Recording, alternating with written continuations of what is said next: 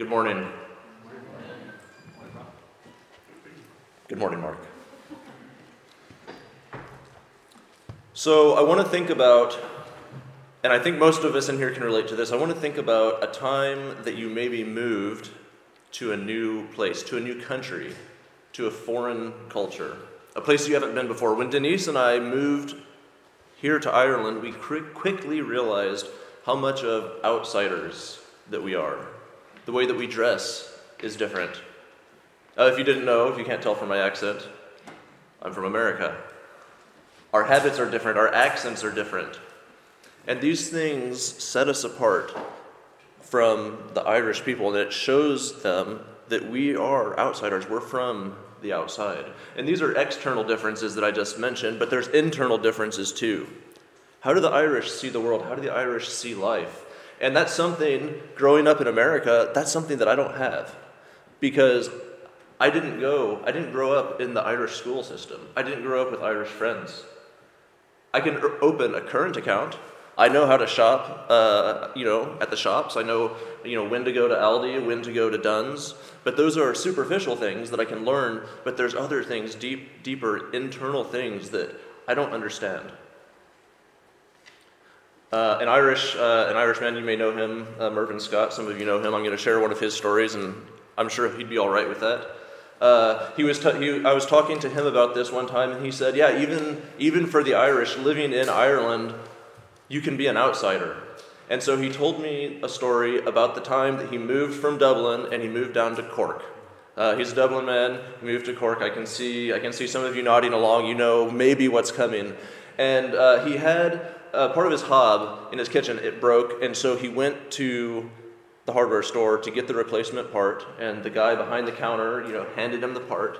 And when he looked at it, he, he just he noted it was different. He's you know it was like a circle, and the one that he was used to, and you know that he'd had at his old house, it was a triangle or something like that. And he just commented. He said, "Oh, this is different than what I have had uh, on my hob back in back in Dublin." And uh, and the guy behind the counter says, Well, you're not in Dublin anymore, are you? So even, even in Ireland, moving to a different county, to a different city, moving from the country into town, you can be an outsider. You're a blow in if this isn't where you're from. Now, some of you have children. Some of you that are outsiders like me some of you have children that were born here that have grown up in Ireland, and they have had a different experience than you.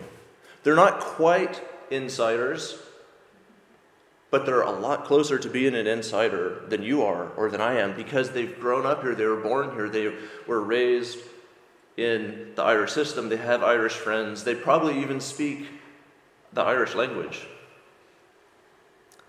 And so it's interesting to me when I get to interact with, uh, in America, or at least in, in the American Christian world of missions, we have a, a term for this. It's called a third culture kid because the child lives at home with his parents from their home culture, and then they exist outside of the home in a different culture, and then their own culture is this third culture that's a combination of the two. And so they have one foot in the world and the culture of their parents, and they have another foot in the surrounding culture.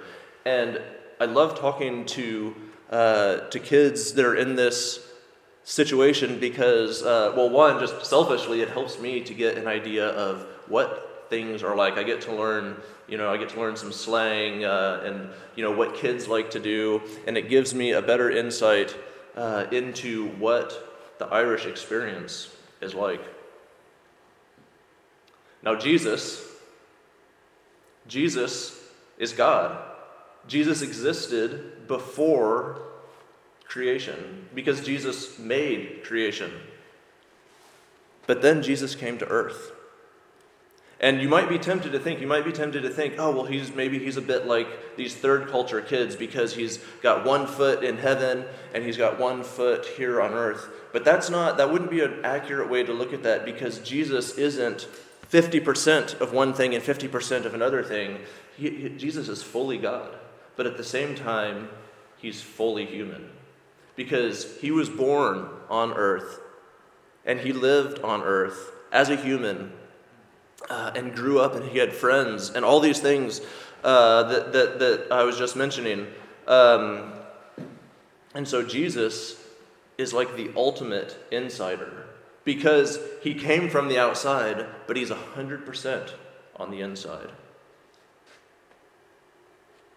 So, the text that we're looking at today, Hebrews 2 14 to 18, answers, uh, answers a question. It answers the question why did Jesus have to become flesh and blood? Why did he have to become human? Now, immediately, somebody somebody might be thinking something along the lines of, well, I didn't ask that question. Or you might be thinking, well, I'm not too I'm not too bothered about this because I know Jesus was born and I'm happy enough with that. I'm not concerned about why it had to happen. Or maybe somebody is thinking, you know, I know Jesus died on the cross for my sins. What does it matter if he was fully human or if he was something else? If you're thinking something like this, that's fine, because that's what we're going to talk about. Um, and if you really do want to know the answer, hopefully, I'm thinking that we'll have an answer for for you on this uh, by the end this morning. So, to start, before getting to the question of why Jesus had to become human, here's a short answer of why we should care, why we care, why we're having this discussion about Jesus' humanity. The reason we care enough to discuss the nature of Jesus' being is that it helps us to know more about him and what he experienced. And through this, it helps us to know Jesus more. And as we know Jesus more, we learn more about him and think about the things that he did. We think about the, why he did them. It helps us to understand him. We understand more what his purpose is, the things he said and did. It helps us to understand his love for us, God's love for us, God the Son's love for us. So, the reason that we look at things like this is that it helps us to know Jesus more. It helps us to know his love for us more and it helps us to love Him more. So, the question why did Jesus have to become flesh and blood? Why did he have to become human? So, let's look at the text. Jason just read it for us, so I don't think we need to read it again. So, what we're going to look at first is we're going to look at the first two verses, verses 14 and 15. So I'm going to read those. You can read along. Um, and what you're going to look for is you're going to look for maybe an answer. And then what we're going to do to unpack what the author of Hebrews is saying here is we're going to look at these two verses in reverse. That's going to help us. We're going to reverse the logic, and that's going to help us to figure out what it is he's saying, what his train of thought is. So let me read the let me read the verses. Verse 14. Since therefore the children share in flesh and blood, he himself likewise partook of the same things, that through death he might destroy the one who has the power of death, that is, the devil, and deliver all those who through fear of death were subject to lifelong slavery.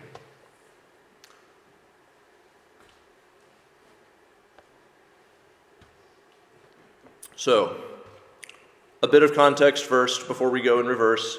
Um, uh, if, we, if you look back just a little bit above at verse 10, we see uh, that, that, that, that that passage says, For it is fitting that he, God, for whom and by whom all things exist, and bringing many sons to glory, should make the founder of their salvation, which is Jesus, perfect through suffering. And so we're talking about, we're in the middle, here in verse 14, we're in the middle of a conversation about the salvation that Jesus provides through his death for us. And so the sons here in verse 10, the many sons that are brought to glory, that's us. And so at the beginning, in verse 14, the children that share in flesh and blood, that's us. That's what, that's what we're talking about. So, in reverse, now, starting at the end of verse 15, what do we see that Jesus did? He delivers those who, through fear of death, were subject to lifelong slavery. It's deliverance. This is what Jesus did. He delivers us who were under the oppression of death. How did he do this? Well, look at the end of verse 14, just before. He destroys the one who has the power of death, the devil. And how did Jesus destroy the devil? Well, look right before that. We see that it's through death. And we know that this is Jesus' own death. And how was Jesus able to die? Look again, just one more, one more look in reverse. He partook in flesh and blood. He became human. He became human. Just like us, God's children. So we see the answer to the question right here. Why did Jesus become human? To free us, to free us from the slavery of sin and death. How did he do it? He did it by becoming, by becoming human and dying. He was the atonement for sin. He defeated Satan and set us free from bondage. Now, death, death is the universal human concern. The fear of death is the universal human concern. This week, um, I saw a blog post, um, and it was this, this guy, well, obviously I saw the blog post because I follow him. Anyways, he was talking about this calendar that he just bought. It's called a 4,000 week life calendar. And it's a large poster that you put on the wall, and there's little boxes. There's 4,000 boxes on the calendar, and that's one box for every week of your life on average. And so as you go through life and as you complete each week, you take a your biro or your Sharpie and you fill in you fill in the box and then so now you can be you can be in your office and you can be working away and maybe you're feeling like you're going to procrastinate a little bit and then you can look over and I've only got 2,000 weeks left. I better get on it. But it lets you know how long you have, how many weeks you have in your life to get stuff done. That is a serious attitude about time management, I think. I'm not thinking about what I need to get done this week in terms of when I'm going to die. But, anyways, I think you get the point. This is death is a concern. Death is the universal concern, and we see this. We see this all around us because we have hospitals to heal the sick and to keep people alive. You go to your GP when you don't feel well, you exercise and you eat right so that you can stay healthy and live a long life. Because prolonging life is something that we're very concerned with. Right now, we have all felt this very acutely over the last two years, haven't we? We wear masks. We hand sanitize like we hand sanitize like there's a bunch of hand sanitizer that we got to get rid of and we got to use it somehow. That's how much we use it. You, you sanitize when you enter the shop. You sanitize when you leave the shop. We get vaccines, we get booster shots. We rarely shake hands these days.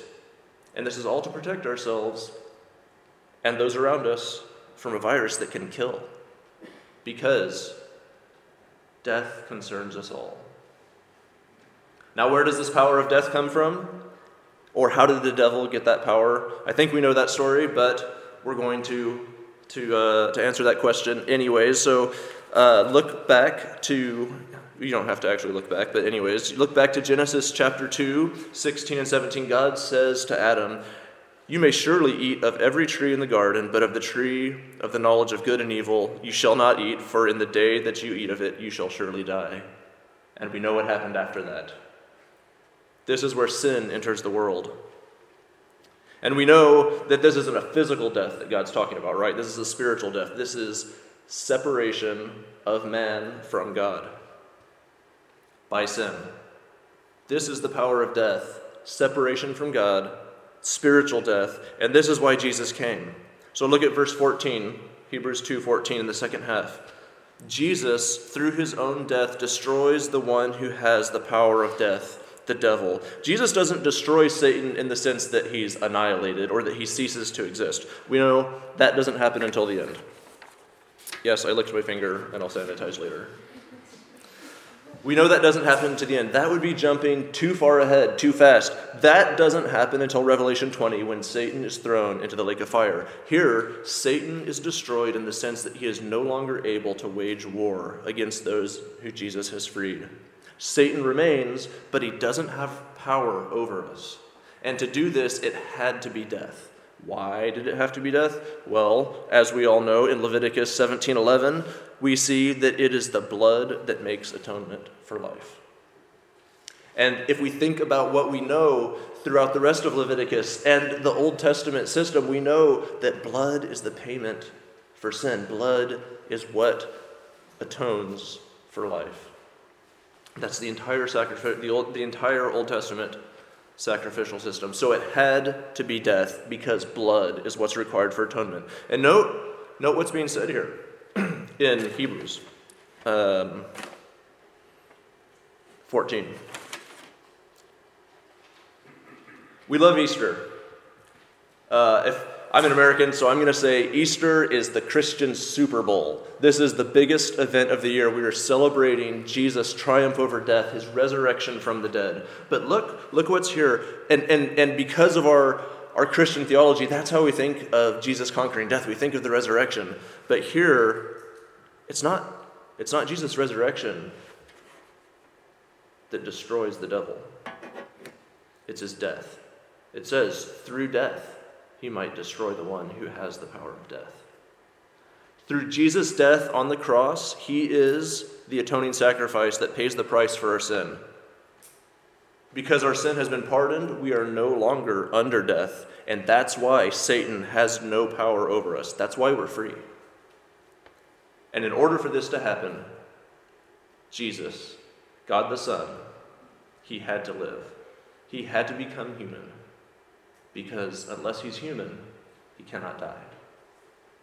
So, here's the answer to the question Why did Jesus have to become human? In summary, what we've covered so far, Jesus became human so that he could free us from sin through death, through his death. Now, there's more to the story. Still got three verses to go. So let's look at the next section and see two other things the author of Hebrews wants us to know about Jesus becoming flesh and blood. So I'm going to go ahead and read uh, verses 16, 17, and 18. For surely it's not angels that he helps, but he helps the offspring of Abraham. Therefore, he had to be made like his brothers in every respect, so that he might become a merciful and faithful high priest in the service of God to make propitiation for the sins of the people. For because he himself has suffered when tempted, he is able to help those who are being tempted. So, verse 16, the, the bit about not helping angels but helping the offspring of Abraham, that was a bit puzzling to me. As I was reading this, I, I just and, and whenever I read this, I thought, well, that's kind of just like a weird sentence just to throw in the middle here. Um, so, fortunately, there's a lot of really smart people in this world, uh, and they, they write books, and those were able to really help me work out what is going on here. And so, maybe you're confused too, so I'm going to explain that bit. Um, so, what the author is saying here, and it's really kind of simple it's not angels Jesus helps, it's the children of Abraham. And this is in the context of Jesus coming to earth in human form. So Jesus didn't stay in heaven to help the angels, he came down here. He came down to earth to help us.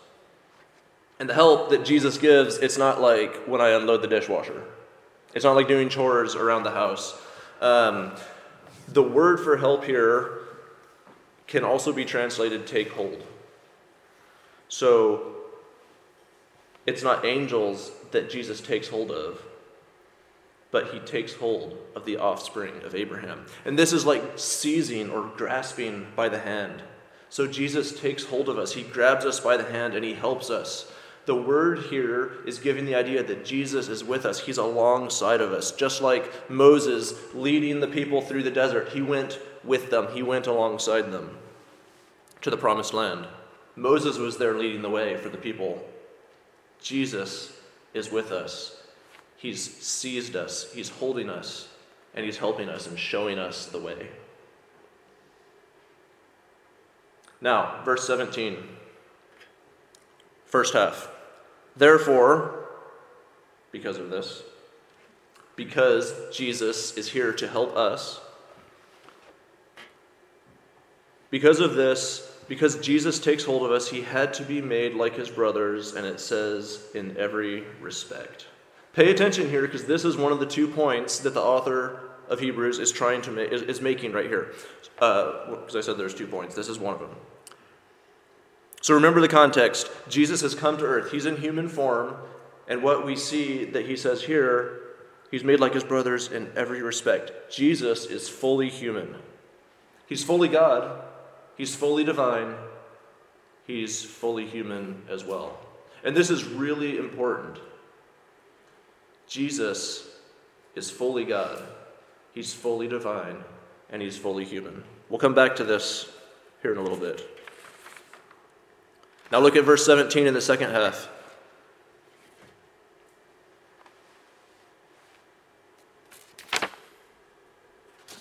Jesus was made like his brothers in every way, so that he might become a merciful and faithful high priest in the service of God to make propitiation for the sin of the people.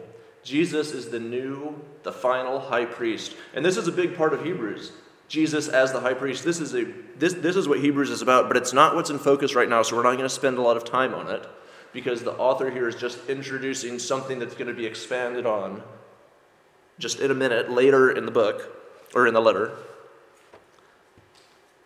But Jesus is the high priest because he's like his brothers in every way. And he, uh, excuse me, Jesus, as the high priest, because he's like his brothers in every way, is able to become the good high priest, a high priest that is merciful and faithful. Jesus' mercy comes from his faithfulness. And it means also that his mercy is continual, it doesn't end. He's faithful in his mercy, and he's merciful because of his faithfulness. And finally, verse 18 For because he himself has suffered when tempted, he is able to help those who are being tempted. So, to understand what this meant, this, this means by Jesus suffering and his, uh, his temptation or his testing, some of your Bibles may say testing instead of tempting. Let's look back again what we looked at in the, you know, a minute ago at verse 210 that Jesus is the founder of salvation, made perfect, complete. Jesus, here perfection means complete through suffering. And the reason I say complete, because you, you, might think, oh, Jesus was imperfect, so he was made, you know, he was made perfect through his suffering. No, uh, perfect can mean without flaw, but perfect can also mean complete. So Jesus is the founder of salvation, made complete through his suffering. And so in 214, which we just looked at a minute, minute ago, which referenced Jesus' death on the cross, and this is suffering indeed. Because Jesus suffered, through his death, he helped those who were freed from the oppression of sin and death. Because Jesus suffered, those who have uh, those who have become the offspring of Abraham, he is able to come alongside and take hold of them. And here, because Jesus suffered when he was tempted, and Jesus certainly was tempted, he's able to help those who are tempted. Jesus certainly does help us when we're tempted by sin.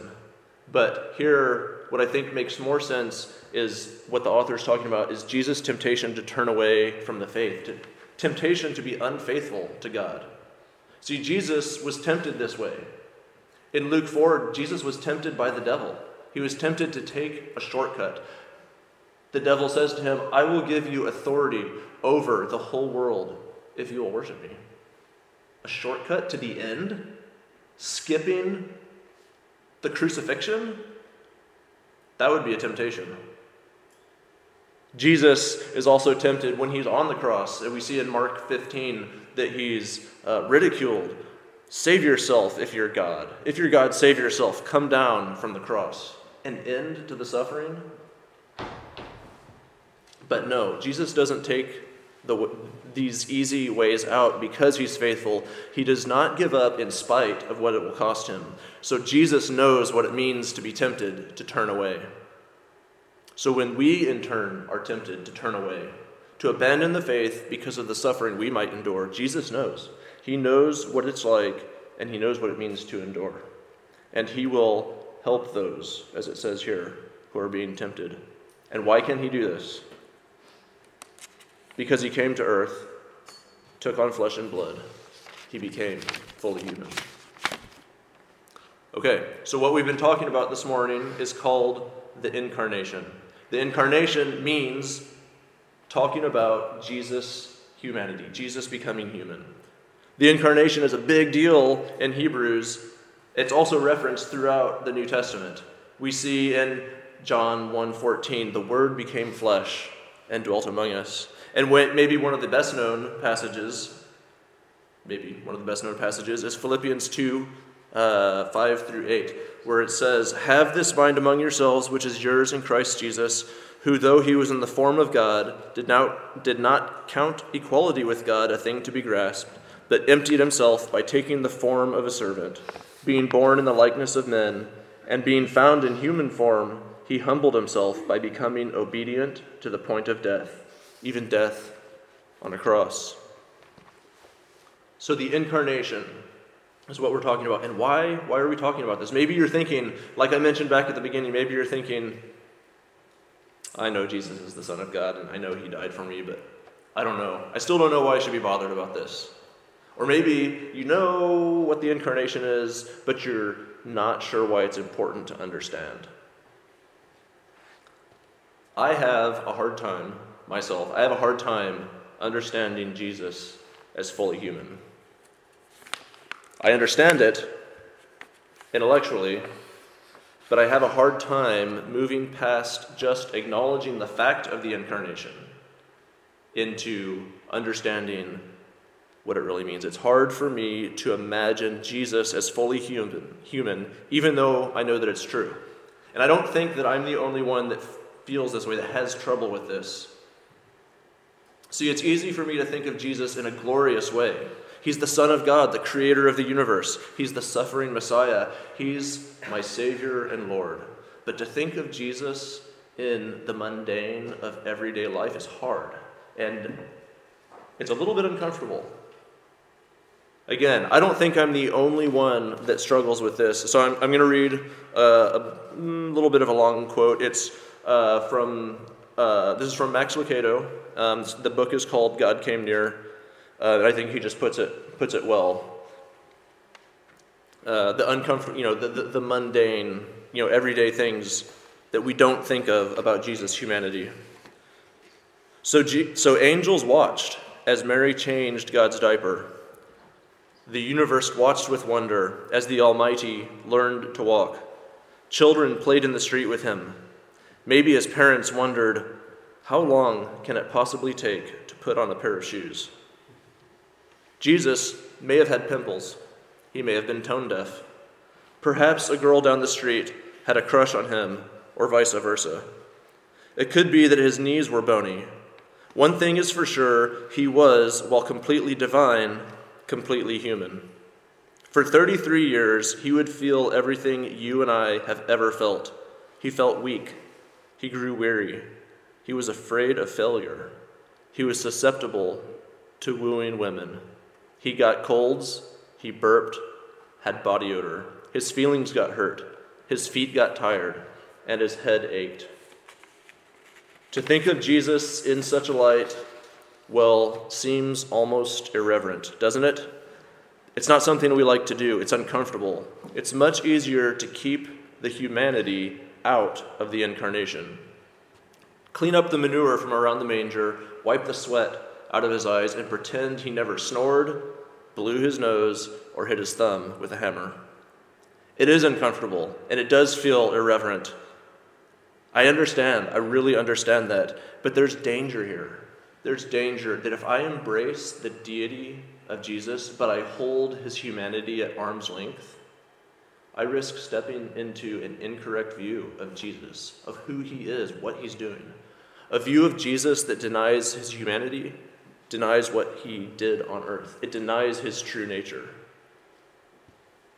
Here's another example for you from a little labor, little later in Hebrews, uh, Hebrews 4:15.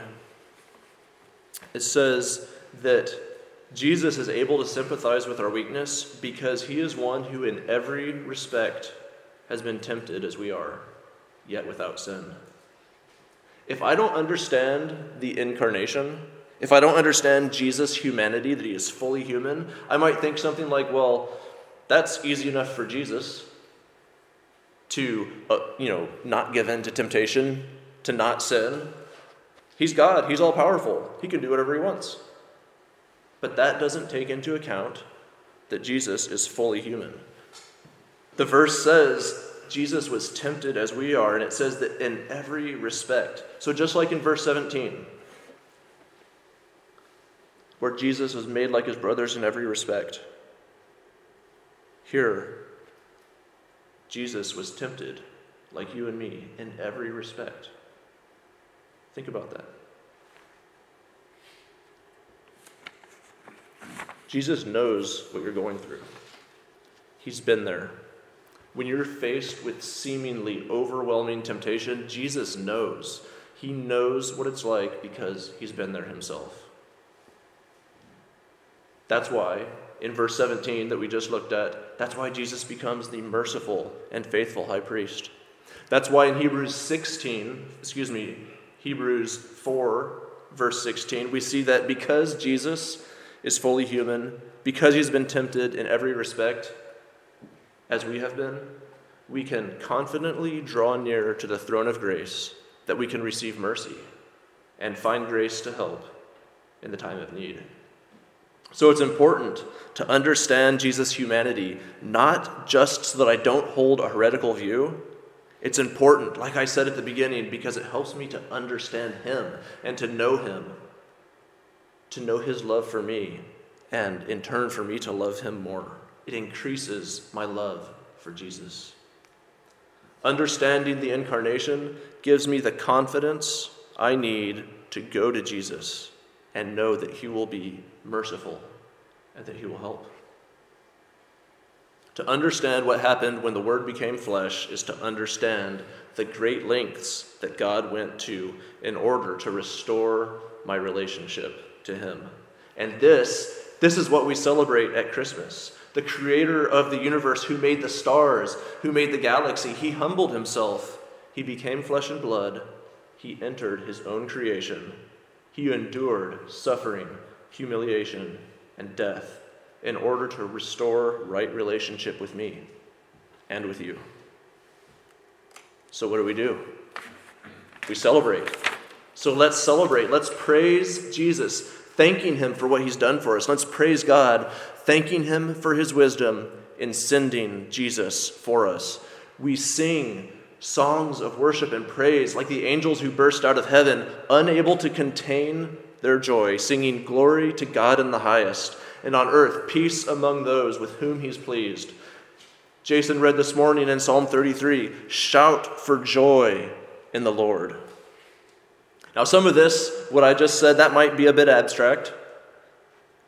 So, if you want something specific to do to celebrate the incarnation as we look forward to Christmas, here's a couple ideas. Set aside some time this week. Set aside in your regular quiet time, set aside some time to reflect or meditate on Jesus' humanity. The more that you understand what Jesus accomplished, the more you're able to celebrate it. And you can use this passage from today, Hebrews 2 14 to 18, you can use that as a starting point. Spend time in prayer. That's another thing you can do. Spend time in prayer. Ask God to work in your heart and to work in your mind to help you understand, to help you understand the incarnation, understand why it's important, and to show you if you need to change your understanding of who Jesus is. This is God's story. If anybody can help you to understand it, He's the one. He's the one that will do it. If you want to do some reading, read the book of Hebrews. It's 13 chapters. It takes 45 minutes to an hour to read if you do it in one sitting. We saw that, G- we saw that Hebrews. Uh, we saw that Hebrews is about Jesus as the high priest. So read Hebrews with that in mind and look to see what, what, what this letter says about Jesus being the high priest. For myself, uh, I'm doing it. What something I saw I saw this week, something else that was really interesting to me is I'm doing the, just like an Advent devotional through just an app. Excuse me, a Bible app on my phone. And one of the readings that came up this week while I was preparing for the sermon was uh, Leviticus chapter 16, which is about the Day of Atonement. And so as I'm studying this passage in Hebrews and, you know, and, and meditating on Jesus, you know, as the high priest, I'm reading this, uh, this chapter about the Day of Atonement and everything that the high priest does, all the sacrifices that are made. So go read, you can do that this week. Go read Leviticus chapter 16. Pay attention to what the high priest does, pay attention to the sacrifices, and then go read Hebrews, paying attention to what Jesus does as the high priest. Now, maybe you're here this morning and you're not a Christian. You haven't given your life to Jesus. Well, why not consider doing that today? Maybe you've attended church for a while, but you're not sure. Pray this week. Ask God to reveal himself to you. Maybe you're here today or watching online, listening to the podcast, and you're not sure about God. You're not sure He's really there. You can do the same thing. You can pray to Him even if you're not sure. If, even if you're not sure He's there, that He's listening. Take a moment today or sometime this week, ask God to show Himself to you.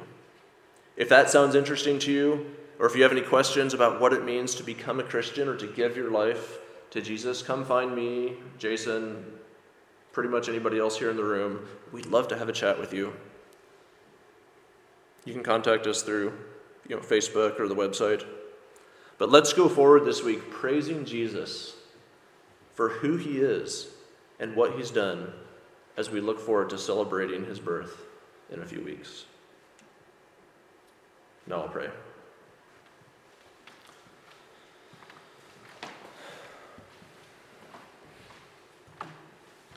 Lord, Jesus, we thank you for coming. We thank you for coming to earth. We thank you for coming to rescue us and for what you did.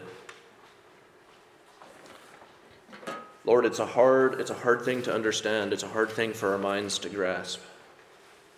How can, how can you be fully God and fully human? Lord, I ask we ask that you speak to us this week, that you help us to understand this. Lord, we ask that you would speak to us through your word, through those around us, that we would see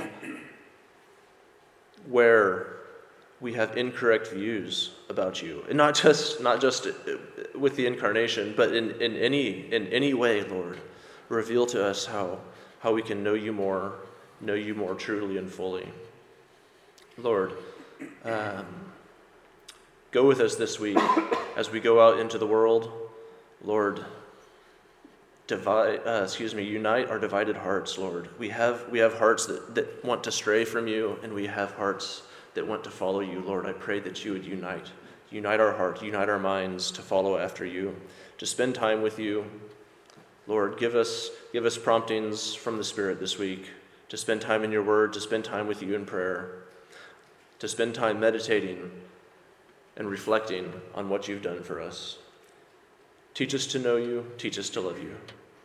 These things we pray in your name. Amen.